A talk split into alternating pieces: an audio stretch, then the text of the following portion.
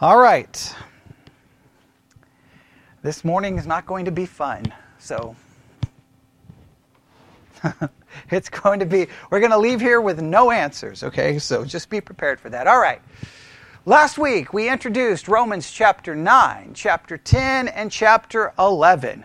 What, one of the main things I said in regards to these three chapters of the Bible. See who can remember th- something very important about these three chapters. Okay. Do what? Well, okay. It doesn't fit. Doesn't fit. So a lot of people believe chapter 9, 10, and 11 are what? Parenthetical right? That there are parentheses that should be around it. So, how it should work, you read from Romans chapter 1 to Romans chapter 8, then you jump from Romans chapter 8 to Romans chapter 12, verse 1, and they say if you do that, you're really not going to miss anything. Everything would seem to make perfect sense. Because when you read chapter 9, 10, and 11, basically we, we looked at this. What word is used over and over and over in chapter 9, chapter 10, and chapter 11? The word Israel. Oh, boy. This is one of those things about theology that can be very depressing, okay? I don't care how many schools you go to. I mean, I've been to a lot, and I've done a lot of studies. Obviously, all my degrees are either in the, theological studies or religious studies. And whenever you go, you, you have this impression when you first start your biblical education that, oh, that, you know, everyone agrees. Everyone agrees. And then you find out nobody agrees on anything, and that can be very frustrating. And what can be maddening is we don't even agree within Christianity on the word Israel. Like, how is this possible? But we don't agree on the word Israel. And if we don't agree on the word Israel, we're going to have to do a lot of work on the word Israel to know exactly what we should or shouldn't believe in regards to it and understand all of the differences, okay? So today is going to be about trying to establish who is Israel? So we're going to start here. We'll go to Romans chapter 9. We're going to start here.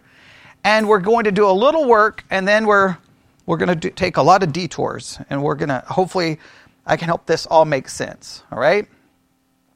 Romans chapter 9. Everybody ready? Romans chapter 9. Now, typically, when we start a chapter, I may give you an outline. I'm not giving you an outline of the chapter right now. Right? We may establish an outline by the time we're done, but I'm not going to give you an outline right now. Here we go. Everybody ready? Oh boy. All right, verse 1. I say the truth in Christ, I lie not, by my conscious conscience also bearing me witness in the Holy Ghost. So this is obviously Paul starting, and he wants to really emphasize something, right? What is he what, what is what is he really trying to get across right here in verse 1? That he's got something important to say, and he wants you to know that he is not lying, he's not exaggerating, that he has something very important to tell you. That he is telling you the truth in Christ, I lie not, and that his conscience itself is bearing witness in the Holy Ghost. This is, this is something very important. Right? You always know it's important when you walk up to someone and go, listen, listen, listen. I'm not lying to you. I am not lying to you. you you've got to believe what I'm about to tell you. Now, a lot of times when someone starts that way, then you're probably like, okay, what you're about to tell me is a lie. Okay, but but but you hope that what they're about to tell you is very true, and they want you to know the sincerity of what they're about to tell you. So this is trying to capture the emotion here. Okay, what happens in verse two? That I have great heaviness and continual sorrow in my heart. Okay, he is upset. There's something really bothering Paul. He's continually upset. He's sad. He's depressed. What, what has Paul so upset? Now, I want to make sure you understand this seems kind of weird when you go from chapter 8 to this, right? It's like, okay, wait, what, what just happened? Paul, Paul's like, okay, guys, look. It's almost like he's like, stop. What we've been discussing, I need you to stop and I need you, I need to share my heart with you, right? And I can understand this from a preaching perspective, right? Sometimes I can be preaching and then there'll just be a point that I'm like, okay, you know what, guys? I just need to stop what we're doing and I need to share what's on my heart. I need to share my emotions here. And he's kind of stopping the discussion to share something that's really made him emotional. Go to verse 3. What's, what's got Paul so upset? Open book. Okay, for I could wish that myself were accursed from Christ for my brethren, my kinsmen according to the flesh. Now, those are strong words. I know you may just read them and not think anything. Let me try to say this in a blunt way. Paul is saying, I wish that I could go to hell for my brethren. That's, that's, that's serious. Now, who's his brethren he's referring to? Kinsmen of the flesh. Israel. Jews. The, his people, he wishes that if he could, he would be accursed, he would go to hell for them. Now, that's a powerful thought, which demonstrates what? His great concern, his great love for others. And we, we could have a sermon right there, right? We could, we could preach a sermon right here and ask ourselves do we have that same pa- compassion and concern for other people? If, if you could, would you be willing to go to hell for someone else? Right? That, that's honest, okay? A lot of people wouldn't. If we're just going to be honest, a lot of people would be like, no, I'm not going to do that. But could you and would you? Now, obviously, we, we can't, from a spiritual perspective, we don't get to make that determination.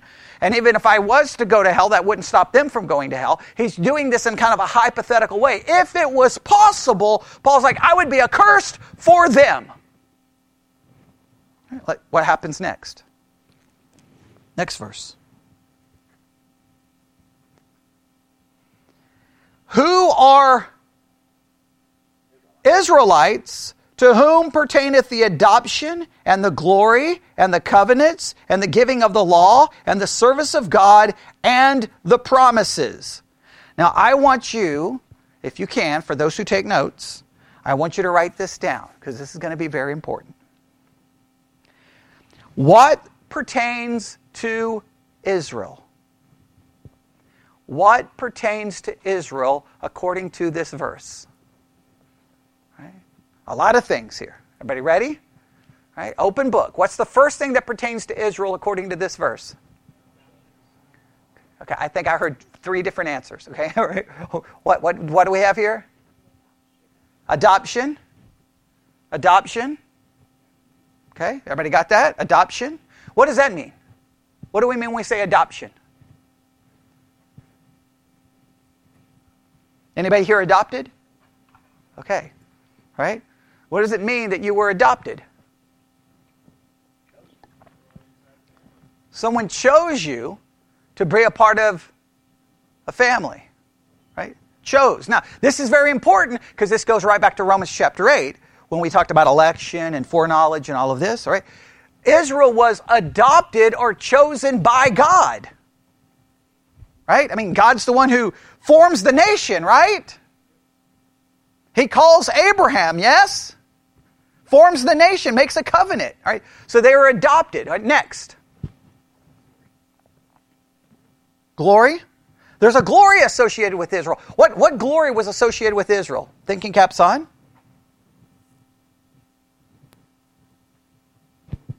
What glory was associated with Israel? God Himself, in a visible way, was manifested in them. Remember, within the tabernacle, the Shekinah glory, sometimes referred to, was right there. God's visible presence is there. That's pretty amazing, yes? I, have never seen that. You've never seen that. Not only from there, then what did they have? In the temple. That's amazing. To be a, a nation, God is dwelling in your nation in a visible way. That's insane. That puts you different than every other nation, agreed? He's not done that for America. That, that's pretty amazing. What's next? So we got adoption, we got glory. Covenants. He made covenants with them. Now, what is a covenant? A promise. It's a promise. I'm going to do this for you. Now, sometimes the covenant may have two parts. You do this, I do this. Sometimes it's just a one sided thing, right? I'm making a promise, a covenant with you. Correct? Does that make sense? Okay. They made covenant. Well, there are a lot of covenants made with Israel, yes? What's one? One of the most famous ones. Abrahamic would be the most famous, right? That starts, that starts it all, right? That, I'm going to form a nation from you, right? Okay? The, the Abrahamic covenant. There's all these covenants. Okay, next. Giving of the law. They literally had God's law. Other nations didn't have that. Now, you can say it's a good thing, it's a bad thing, depending on how we understand the law, but okay, they're given the law. Anything else? Well, what does that mean? How, how does the NIV translate it? Okay. In other words, they were given the opportunity to serve God through the temple and through the tabernacle and other things. They were given, they were put in a special place to serve God, not like other nations. They, were able to serve God in the worship, in the temple, and the sacrifices, in the giving, and all of these things. Right? Anything else mentioned? Well, the covenants may be that's a good uh, that's a good distinction. The covenant would be a specific covenant, and promises could just be those general promises, but still part, kind of a part may, may not be a part one of the specific covenants. Right? But you could draw a correlation between them. Okay. Yeah, yeah, in a roundabout way. Okay, all right. Is that everything? Is that everything in the verse? Well, just that, on that verse, that was four, right? Is that everything in that verse? That's a lot of stuff given to Israel. Now, here's the question. Are you ready? Ready? Which Israel was given all of those things? Okay. Well, I'm not giving you the answer right now. I'm just saying that's the theological question. And there's not agreement upon this, okay? There's going to be disagreements here, all right? What's the next verse? who are the fathers and of whom, as concerning the flesh, Christ came, who is over all, God bless forever. Amen. Okay? Now, what, so what's another thing about uh, Israel we could take from verse 5? What's a big thing that comes from verse 5? There's a number of things there, but let's just focus on one big one. How does the NIV translate verse 5? Theirs are the patriarchs. Mm-hmm. From them is traced the human ancestry of Christ. Okay, Christ came from Israel. That's a big one. Yes? The, the line of the Messiah comes through Israel, not from the Gentile nations, from Israel. Yeah, the, the fathers, the patriarchs, yes. Abraham, Isaac, Jacob, right? Joseph, right? Okay. But specifically, Christ came from them. That's, that's a pretty good honor, is it not? All right, what's next? Not as though the word of God hath taken none effect, for they are not all Israel which are of Israel. This is the verse where all the problems begin. This is the verse that causes all the problems. All right, now, you may not understand the problem yet, but that's okay. So, he, he just told them all of these wonderful things about Israel, yes? And then he's worried that what could, what someone could think that God's word has no effect. Is that how it how does the NIV state it?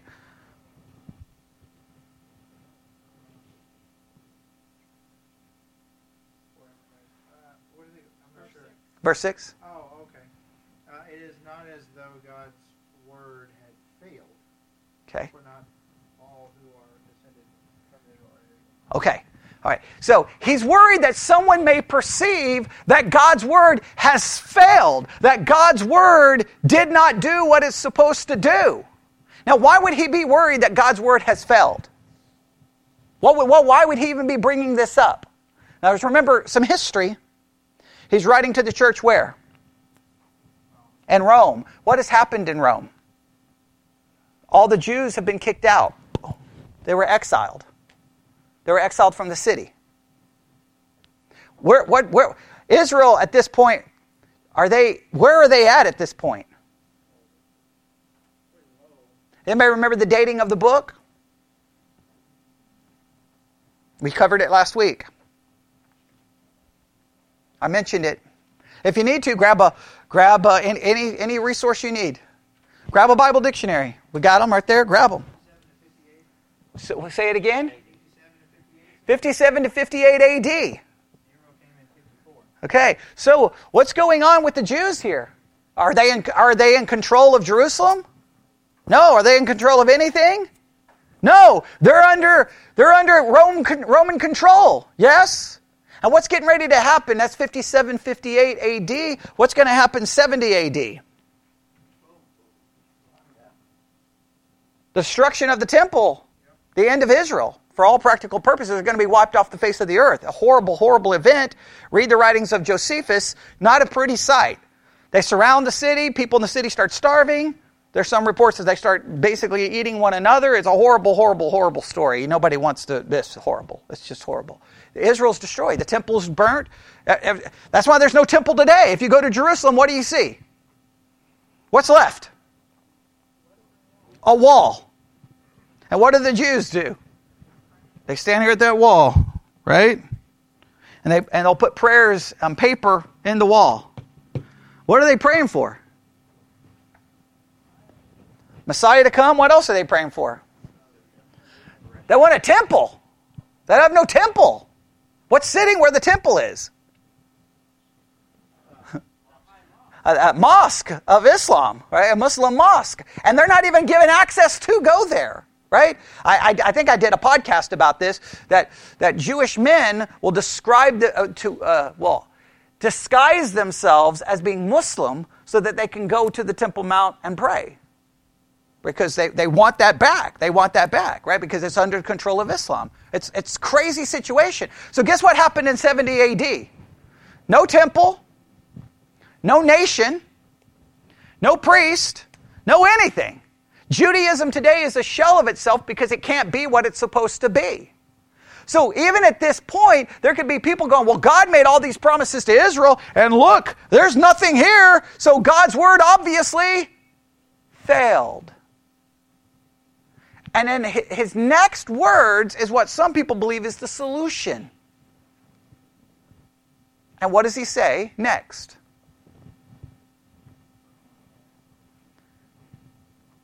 Not all that is Israel is Israel. What in the world is Paul talking about here? What do you think?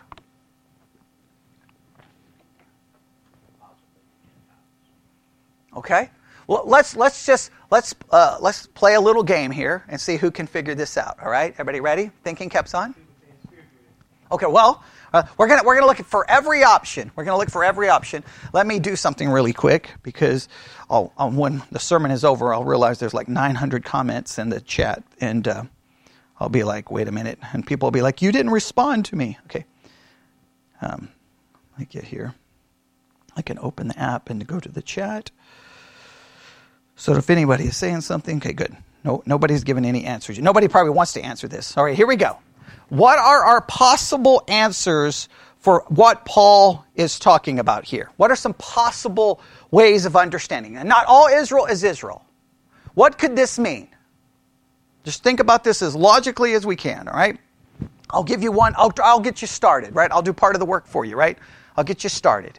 Here's a possibility. Now, you, if you disagree, by all means, you have every right to be wrong because, okay, I'm just joking. But you can tell me, all right, here we go. Not, now this is the way I have it written down. Not everyone who is a part of Israel is really a part of Israel. Only those Israelites who come to faith in God are Israel. This still would be referring to the Jews, Okay? The ones who are saved, the ones who believe in God, the ones who are trusting God, they're truly Israel. So if you wanted to refer to it as a spiritual Israel, if you wanted to refer to it as spiritual Israel, it would be a spiritual Israel of whom? Of Israel. Okay. It would be Israelites who are saved. Now, does that really fix the problem?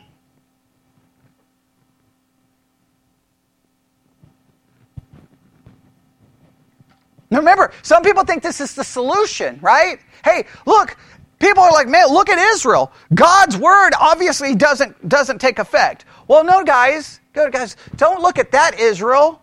Look at this Israel. Look at the people who believe. But the people who believe, did, did they get all of the promises that were made? Like, There's got to be something that's leading people to question whether God's word is uh, taking effect here. But one solution is that all of Israel is simply Jews who believe. I just don't know how that fixes the problem. Right? Does that make sense? But if that if that answer is true, then that doesn't involve Gentiles. That doesn't involve the church. That would just be Jews who believe they're Israel, and those who don't believe are not Israel. That doesn't really fix the problem for me. Yes? All right. What's the second possible answer here?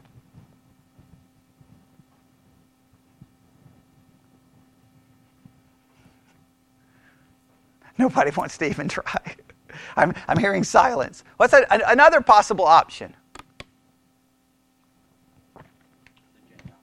Okay, well, I'll state it this way. All right? Not everyone who is a part of Israel is really a part of Israel. Anyone who believes is. So then Israel is who? All, everyone who believes, which would be Jew and Gentile, or what would be another word, of, uh, another way of describing it? The church. Some people think that's the solution. Let's see, does, how does that help? How does that help? If we go with the first one, does that really help? The only people who are Israel are the believing Jews. Well, that doesn't seem to really help because, wait a minute, we still got, don't we have all kinds of promises in the Old Testament that still hasn't been fulfilled even for those Jews? Well, who's the new covenant made with? But it's made with the house of Israel and the house, it's made with Israel. So, but I'm just saying, even.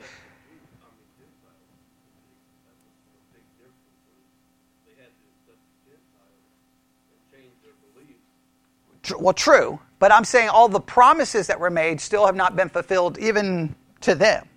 All right? So, that, in other words, Paul's worried that someone's going to say God's word doesn't work.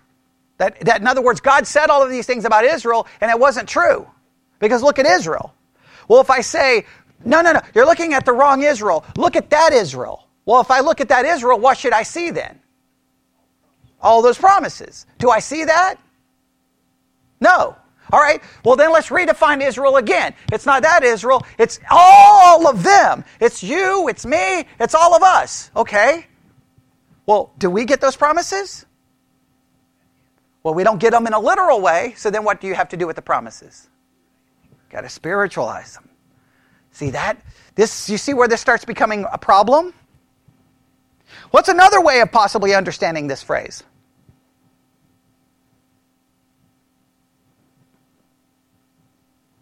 That's another way. Just just think about it. Y'all, y'all from Texas. Come on. Y'all got to know another way to say this. Because Texans are good at doing this.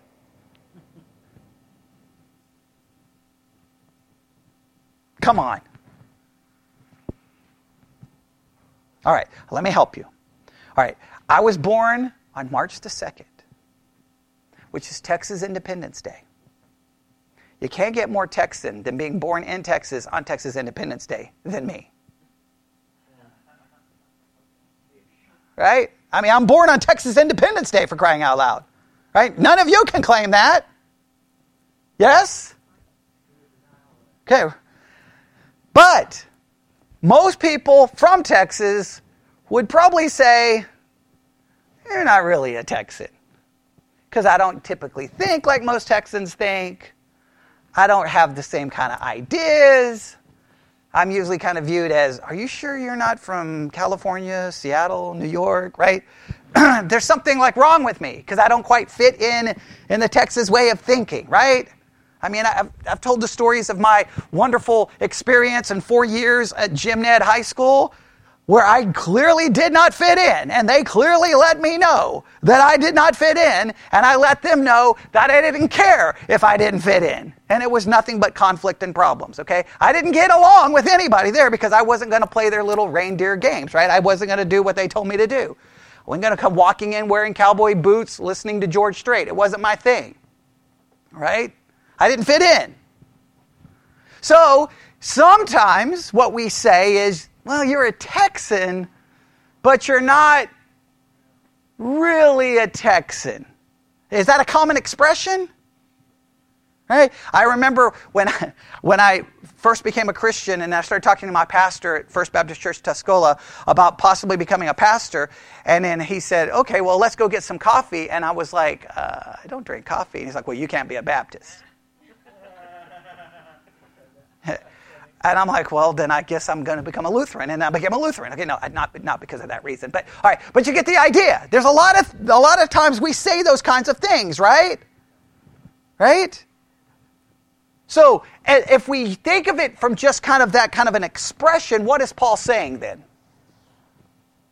What would Paul be saying if we understand it that way? I'm not saying this is right. I'm just trying to get us to think, right? You know, I love to do that. What would he be saying then?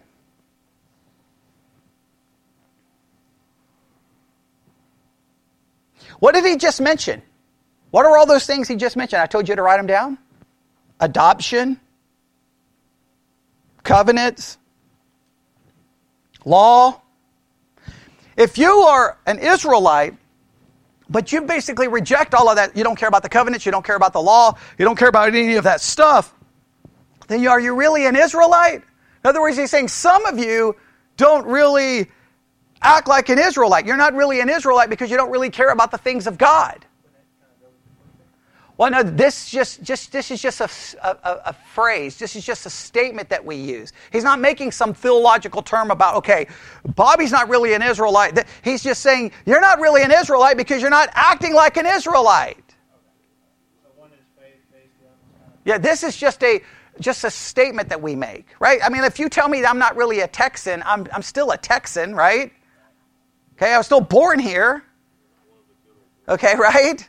Okay, does that make sense? All right. So, in other words, you can't remove where I was born from. You can't change that. Correct? I mean, you can try, but you can't. I mean, it's not going to change anything. Correct? In other words, this is not trying to make some major theological statement. So he's like, hey, I know you guys are saying that God's word has no effect, but just make sure you understand. Just because someone claims to be an Israelite doesn't mean they're truly an Israelite in the, in the sense that, in other words, you may see what these Israelites are doing, and they may look like they're, they've abandoned God, but just realize that does, they, they may not even really be a real Israelite in the sense of the word, of the true sense of the word. And then he's going to theologically explain it moving forward. In other words, should we stop and find the answer here, or should we wait to find the answer when we're done with chapter 11? I will argue we wait till we get to the end of chapter 11 to figure out the answer. Now, I'm not saying this works. Let me just give you. Um, I think I have a commentary here. Just I'll just give you how some of the commentaries handle this because this is common. This is common here. All right. Um, Okay, the thought expressed here is essentially the same as found in other in, in other parts of Roman, we, uh, uh, other parts of the book of Romans. Not in all the descendants of Abraham or of Israel was the covenant promised, destined to be fulfilled, but only in the hearts and lives of those who by God's grace would repose their trust in him and strive to obey his will out of gratitude. In other words, what they're saying, what Paul is saying is that the, only, the, the covenants were just for those who truly believed. They go on to say, Moreover, in harmony with all of this, the line of the covenant would run through Isaac. It was he who would be counted as Abraham's seed and whom the covenant promise would be fulfilled. The true seed was Isaac, not Ishmael. Similarly, it was Jacob, not Esau. It is important to point out that although the statement for not all who, is, who are of Israel are Israel is cast in a negative mold, the positive implication is there is indeed a true Israel. God's rejection of Israel is not total or complete. His word has not failed and never will fail. The remnant will be saved. And then he goes on to say, God's people are here called the children of promise. And they go on to basically kind of point out that guess who is Israel? Everyone who believes. So they immediately go with kind of a theological implication here. Now, I agree. Did God pick Isaac over Ishmael? Yes. Jacob over Esau? Yes. Do The, did the Jews have to believe? Yes, if there was going to be salvation, if they rejected God. No one is questioning that. What is the, what is the question we have to figure out? Are you ready? This is I want you to write this down. And I'm going to give you a couple of questions, all right? Because I can never just ask one. Is God done with national Israel? That's number one. Is God done with national Israel? And guess what the second question would be? No. Did God replace national Israel with something else?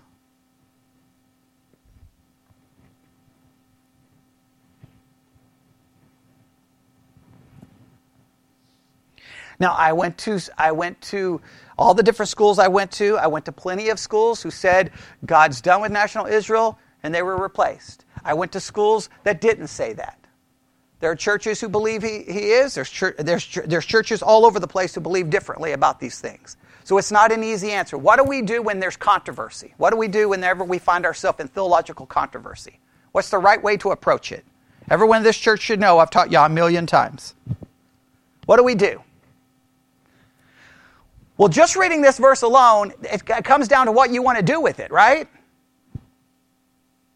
And I've already given you that there's a possibility that you could just say, okay, well, spiritual Israel is just made up of Jews who believe. You don't have to have anything replace it, right? So I can already give you uh, other possible options. So here's what we do. Whenever there is confusion, there's theological confusion, you leave the confusion and you go do what? Establish what can be clearly understood. Now, will that give you the answer? No, but when you're sitting there trying to figure the think of try, trying to think of trying to get to the answer as climbing a ladder, right? And at some point you may fall trying to get up there. You need a good place to land where you don't break yourself into a million pieces. Yes? Theologically, we've got to establish what is clear. So when we get up here and we're like, I still disagree, I disagree, I disagree, I can say, yeah, but look at what's clear. Because sometimes what's clear limits the number of options you have at the top of the ladder. Does that make sense? So, got to guess what we need to do today? Establish what's clear. So, are you ready to do that? What time is it? Ugh. Why is short? Why is church so short? I don't understand. All right, here we go. I know you're thinking it isn't, but it feels that way to me. All right. What we need to do is we, and, and there's not, I wish someone would write a book this way that may be out there. I wish that someone would give a book that lists every promise, every, every single promise, whether it's in a covenant or outside of a covenant, given to Israel from Genesis to the end of the Old Testament. Because if we had them all in front of us, a list of every single promise, then that would be very important, right? Because if we see all of these promises, then what do we have to do? Just before we even look at them, I'll at least try to establish this concept. When, would everyone agree there's lots of promises made to Israel in the Old Testament? Would everyone agree? Right? Okay, if you don't know, just believe me, there's lots of promises. All right? Now, once we see all, let's say, let's, I'm just going to throw out a random number. Let's say there's 30. Let's say there's 30. Right? If we have 30 promises made to Israel, and if we look 2022, right, we get in an airplane, we fly to Jerusalem, we go to Israel, and we look around, and let's say we see 15 of those have not been fulfilled. What do we do at that moment? Well, we could, we could think, well, God's word failed. Isn't that what Paul's concern is in Romans 9? What does he say right there at the beginning of that verse?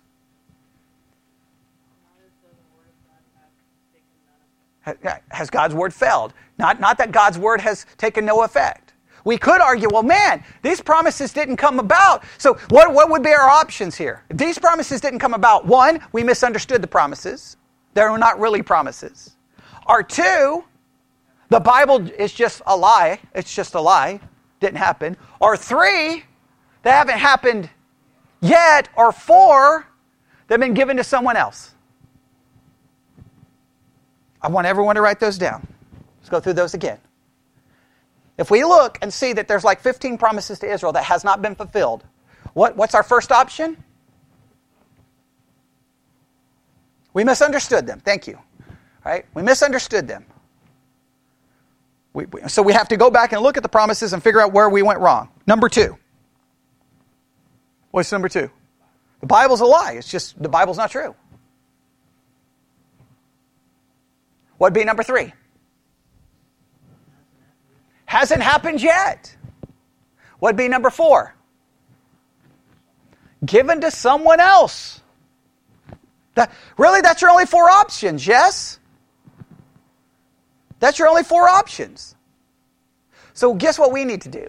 We need to go back and look at some of the promises given to Israel and then figure out one of those four things. Why will this help us?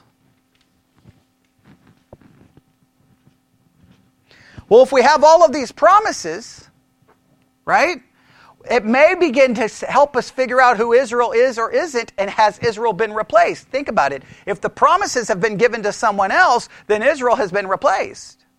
If we can establish these promises weren't given to someone else, then that would mean Israel hasn't been replaced. Correct? All right, so let's just start. I'm just going to pick random verses. We'll look at them. We're not going to get very far, and we'll just see what we can find. Everybody ready? I'm not even going to read about these verses, but I'm just going to grab, just go to Hosea chapter 3, verses 4 through 5. Let's just grab this one. Hosea 3, 4 through 5. Hosea 3, 4 through 5.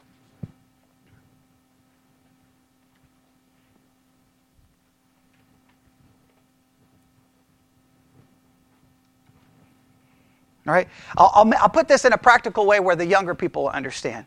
If your parents come to you and say, hey, when you turn 16, we're buying you a brand new car, and you get to pick the car.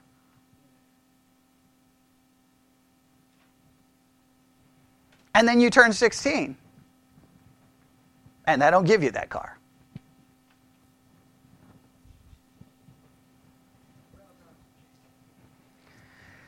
Now, one, you may go back and say,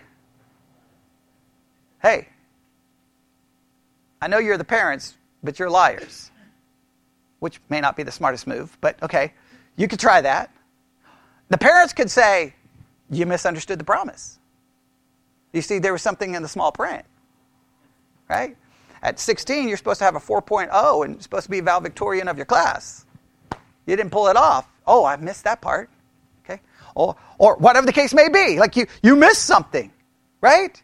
Or one of your friends pull up and a brand new car. You're like, whoa, who got you that car? Your mom and dad did. Well, what? What? What did you give? And then you're going back in the house. First, you're probably done with your friend. You're probably just keep on driving. We're no longer friends, okay? All right. And you're going to go back in and go, why did you give it to them? And they're like, well, they're a lot better kid than you are. I mean, if I had to choose kids, that would be the kid I would choose. So they did everything I asked them to do. You didn't. And you'd be saying what? That's not fair. So ask yourself this when it comes to Israel, should Israel be saying, That's not fair? Now, does that make it more like practical to you? Make, make it more practical to you? We're trying to figure out. Yeah, I know for you, you're like, and here, now listen, there, for the younger people, you may be like, yeah, this is all that technical stuff. I don't really care about this. You do care about this, and here's the reason why. If God could make promises to Israel that he simply gave to someone else, or he didn't fulfill those promises, then guess how good the promises are that he gave to you? They're not very trustworthy. I want to figure out does God keep his promises? Because there's one promise that I'm really holding on to. It's pretty, pretty, pretty good one. Let's see if you, if you remember this one. For God so loved the that he gave his only begotten, that whosoever believeth in him. Good job. I hope that promise is true. I don't know about you. I hope it's true. That's a good promise. That's a great promise. That's an awesome promise. Because I don't, I, don't want the option. I don't want, I don't want the, other, the other option, which is, eh, well, to perish. I don't want to suffer for eternity, right? So that's a pro- I want to know can I trust that promise? And in a roundabout way, isn't that what Paul doing in Romans 9? Because some people are questioning God's word. all in regards to Israel. So let's look at the, uh, let's just look at a couple of promises here and we'll stop. Okay, what's the first one I gave you? Hosea chapter 3, verses 4 and 5. Tell me what the promise is. Is there a promise there? Hosea 3, 4 through 5. What do you see? They shall return.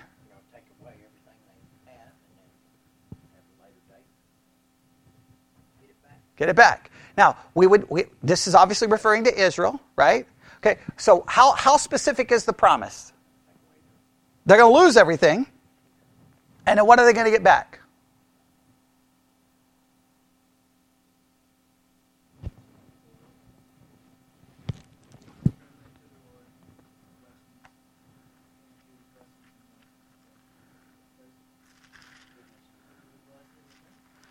All right? Here we I'll just read it to you. Okay, we said Hosea 3, 4 through 5, right? For the children of Okay, please say I wanted you to be able to establish we're talking about Israel, right? So I'm not making that up, right? That's right there. Right? They shall abide many days without a king, without a prince, without a sacrifice, without an image, without an ephod, with, uh, without the teraphim. Afterwards shall the children of Israel return and seek the Lord their God and David their king, and shall fear the Lord and his goodness in the latter days. This seems to, to establish what, what are they going to get back? All of those things they're going to lose. Now, I start having some questions here, don't you? Even when they came back from Babylonian captivity, did they get all of those things back? And even if they got them back, they didn't have them very long, did they? Because not long, in fact, you have them returning from Babylonian captivity, and what do we have when you open up the New Testament? Do they have a king? Do they, do they have anything? They're basically under the control of Rome again. So, was that fulfilled? Some will say, well, it was fulfilled. Some will say, well, it's fulfilled spiritually. It's not fulfilled literally. Well, I will ask you when they were taken away, was it literal? So, was this fulfilled or not fulfilled? How was it fulfilled? That's a good question. Yes? Everybody should say yes, okay? Go to Ezekiel 37. Well, we'll stop with this one because it's 1205. We're not getting very far. Yeah, Ezekiel 37.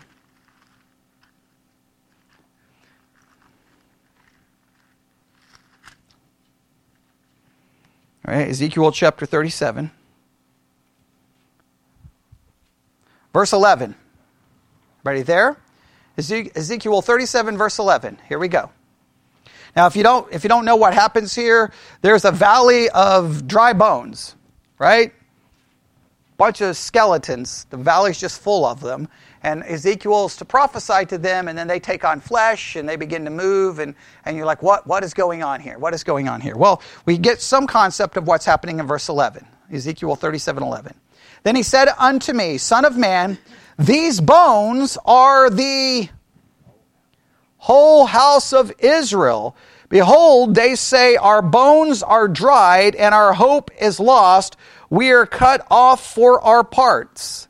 Therefore prophesy, say unto them, say unto whom?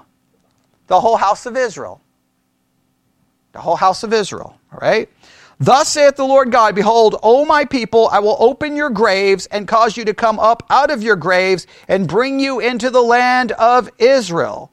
And you shall know that I am the Lord, whom have opened your graves, O my people, and brought you up out of your graves and you, and I and shall put my spirit in you, and you shall live, and I shall place in you and in your own land.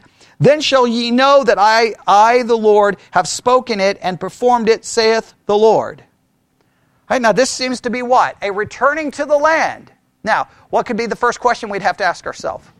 Was this accomplished when they came back from Babylonian captivity? What would be a possible problem with that being the fulfillment?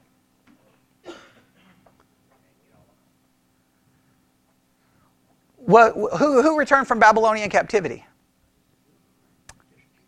The southern kingdom, not the northern kingdom. Yeah, Judah. Right? That's problem number one. That, that, look, any good Bible student would have to go, well, wait a minute.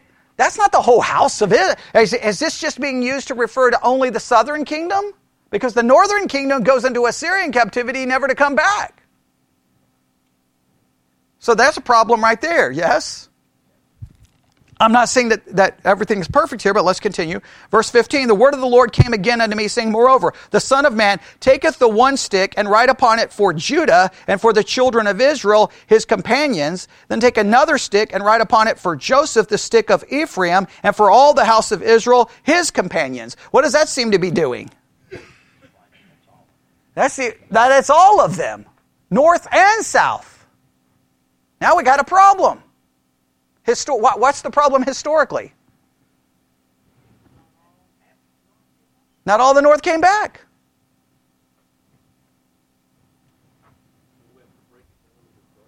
Okay. Yeah, we, we could even break it down to tri- tribes. I mean, we could we, we this would we could end up with all kinds of issues. And join them one to another into one stick, and they shall become one in thine hand. What does that seem to be referring to? They're being united again. Has that happened? Not only has it not happened, it's almost impossible for it to happen right now in the world in which we live. Because what occurred in 70 AD? All genealogical records are destroyed. I don't know if you're a tribe of Levi, Judah, Benjamin. Nobody knows which tribe they're a part of. So it'd be impossible even to say that it's restored. Do they have all the land? They're having close to all the land. They have a little small part of the land that was promised to them. The land that was promised to them goes, I think, up to parts of Egypt, into parts of Syria. I mean, it, it, there's a large portion of land that they do not have. And even the land they do have, they're constantly what? Fighting to keep it or losing parts of it. So it hasn't been fulfilled. What, what does it say next? And when the children of thy people shall speak unto thee, saying, Will thou not show us what thou meanest by these? Say unto them, Thus saith the Lord God, Behold, I will take the stick of Joseph, Joseph, which is in the hand of Ephraim, and the tribes of Israel, his fellows, and will put them with him, and with the stick of Judah, and make them one stick, and they shall be one in my hand. And so therefore, he makes it clear what he's talking about. Has that occurred? No. Now, we won't go into any more promises because I, I, keep, I'm going to try to keep my promise, all right, and try to end. So, what's our options? What's our options at that point? What's our list? I gave you that list of what your options are. Okay, so first, we misunderstood the promise. It seems kind of clear, yes? Maybe I'm misunderstanding it. Seems kind of clear. What's going to happen? He's going to bring them up, bring them into the land, and they will now be one. I don't know if I've seen a fulfillment of that. So, what would be a second possibility? The what? Bible's a lie. Well, we don't believe that, right? And there's too many other promises that were fulfilled, yes? So, what's third option? Hasn't happened yet. Now, let's be honest with each other. Is that not a reasonable possibility? It, it, hasn't happened yet. Now, you see, immediately when you say that, people go, oh no, you're going crazy with prophecy and you're going to start predicting when Jesus is going to come back. You don't have to go crazy simply to say, I think this promise has got to have a future fulfillment. That doesn't make you crazy. That's just a. The Bible, Jesus keeps his promises, yes? So he's got to keep this promise somehow. And this would mean Israel is whom? This promise would be for national Israel, right? I mean, clearly they understand this is not only for those who are saved. Did he say only for those who are saved? Everyone, right? Okay. Now you could argue that this would be the saving of all of Israel, but that's a whole different story that we'll have to talk about in chapter 11. Now, what's the fourth option? He gave it to someone else. So, how would that work if you were to write a paper for this for school? How would this work? If, if we read that passage and we say that that means God gave that promise to someone else, what, how does it typically understood? Who did he give it to? To the church, and that would include us.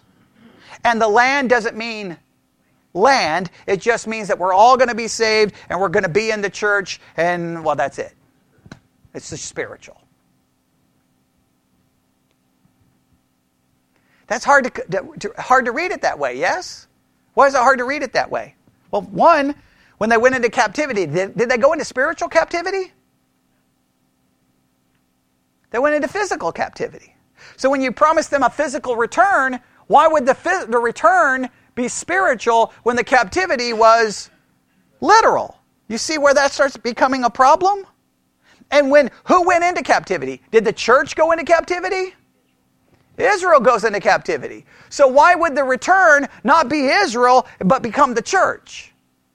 Well, Romans 11 says not all Israel are Israel. Okay, well, even if you go with that concept, then the only people who should return would be saved Jews. It wouldn't be Gentiles, right? Where do you throw Gentiles into that, that definition? This is just a few of the promises that we have to look at. We're going to go through like 11 different sections of promises right? And we're going to look at them all. When we're done, I think you're going to be like, man, either the Bible is a joke or these things have to happen. I think that's where you're going to end up, right?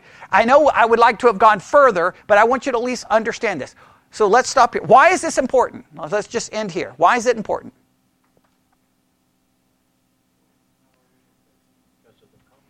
It's important for us to know if we can trust God. I want to make sure we understand that. It's important for no, to know if I can trust God. I know when you come to church, you're just supposed to say, trust God. But we, when we study the text, we, we question whatever the text causes us to question. What is Paul trying to address here? Does, God, does God's word work? Does it actually work?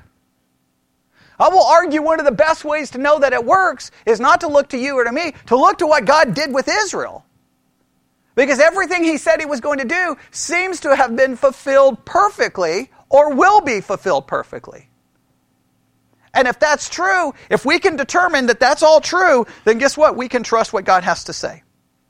And I know that you can look at Israel and like, well, it, it didn't work. No, I, I think we're going to find out he made a promise that, that Israel would be set aside till what? To the Gentiles. And then when that time is over, he's got to fulfill all of those other promises. And if he doesn't fulfill those promises, then I can't, I can't count on any of them. This is not just some academic thing that's like, whoa, that's, that's that stuff that makes no sense. It, it makes, this has everything to do with you. Everyone sitting in this room, it has something to do with you. If there is a God and he's made a promise, can you trust that promise? If you can, that's good news. If you can't, well, then, man, we're all in trouble. I, I want to trust them, but I want to know I can trust them. So I'm willing to call them into question until we can trust them because it's okay to question things. All right? We'll have to stop there. I wish we could have gone further, but there you go. All right, let's end. Lord God, we come before you this afternoon. We believe that your promises are true. We believe your promises will come to pass. But to study this, we have to call things into question and we have to challenge them. And I pray that you just help us question and challenge so that when we're done, we will have a better understanding of your promises, a better understanding of what has been promised to Israel, what hasn't been fulfilled, what will be fulfilled, so that we can better understand your promises for us. Give us a desire to figure these difficult things out and not just pass right over them, but be willing to, to struggle until we can find the truth. And we ask this in Jesus' name. And God's people said,